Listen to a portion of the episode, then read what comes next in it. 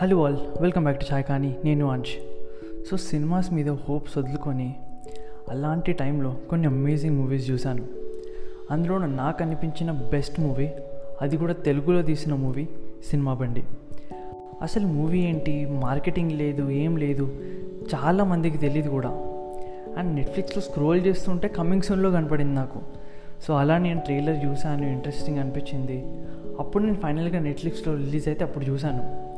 So movie direct చేసింది debutante Praveen Kandregula and produced by the Family Man creators Raj and DK so సినిమాలో mostly act చేసిన వాళ్ళు అందరూ debut యాక్టర్సే.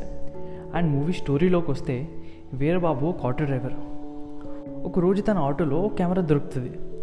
అప్పుడు అతను ఆలోచించి కెమెరా అమ్మేసి తన లోన్స్ అని క్లియర్ చేద్దాం అనుకుంటాడు. బట్ ఒక టీవీ ప్రోగ్రాంలో చిన్న బడ్జెట్ సినిమాస్కున్న సక్సెస్ చూసి ఫిక్స్ అయిపోతాడు అనమాట వీరబాబు. ఎలా అయినా సినిమా తీసేసి రిచ్ అయిపోవాలి అని. అలా తన ఫోటోగ్రఫీ ఫ్రెండ్ గణపతితో కలిసి మూవీ ఎలా తీస్తాడు? అండ్ ఫైనల్గా ఎన్ని ఇబ్బందుల తర్వాత మూవీ కంప్లీట్ చేస్తాడా లేదా? అన్నదే మన సినిమా సినిమా బండి.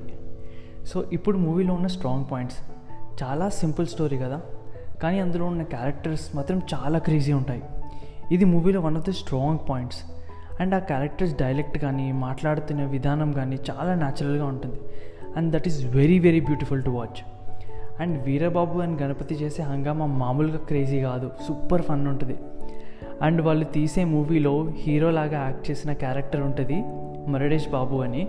Next level fun and craziness and movie తీయడానికి వీళ్ళు విలేజ్లో యాక్టర్స్ కోసం వెతకడానికి వెళ్తారు. అప్పుడు వాళ్ళని చూసి ఎవరు నమ్ముడు.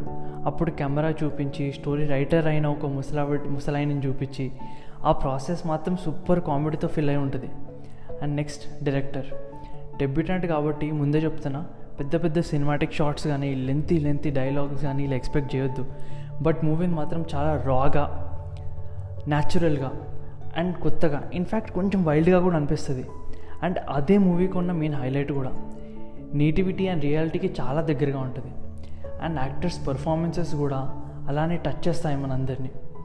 ఒక్క మాటలో చెప్పాలంటే రా కొంచెం వైల్డ్ బట్ హార్ట్స్ని టచ్ చేసేలా ఉంటుంది ఈ మూవీ సినిమా బండి. అండ్ నాకు మూవీ చూశాక యూట్యూబ్ ఛానల్ ఉంది కదా మై విలేజ్ షో అని అది గుర్తొచ్చింది.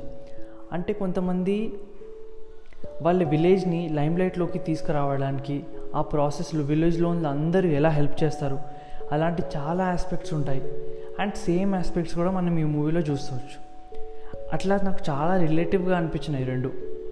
అండ్ సో ఇన్ని ఇబ్బందుల మధ్య విలేజ్ పీపుల్ ఎలా ఒకటవుతారు అండ్ అందరు కలిసి మూవీని ఎలా తీస్తారు? అసలు తీస్తారా లేదా?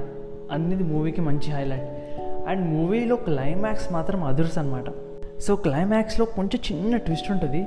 అది మాత్రం చూశాక నా మైండ్ గిర్రని తిరిగింది.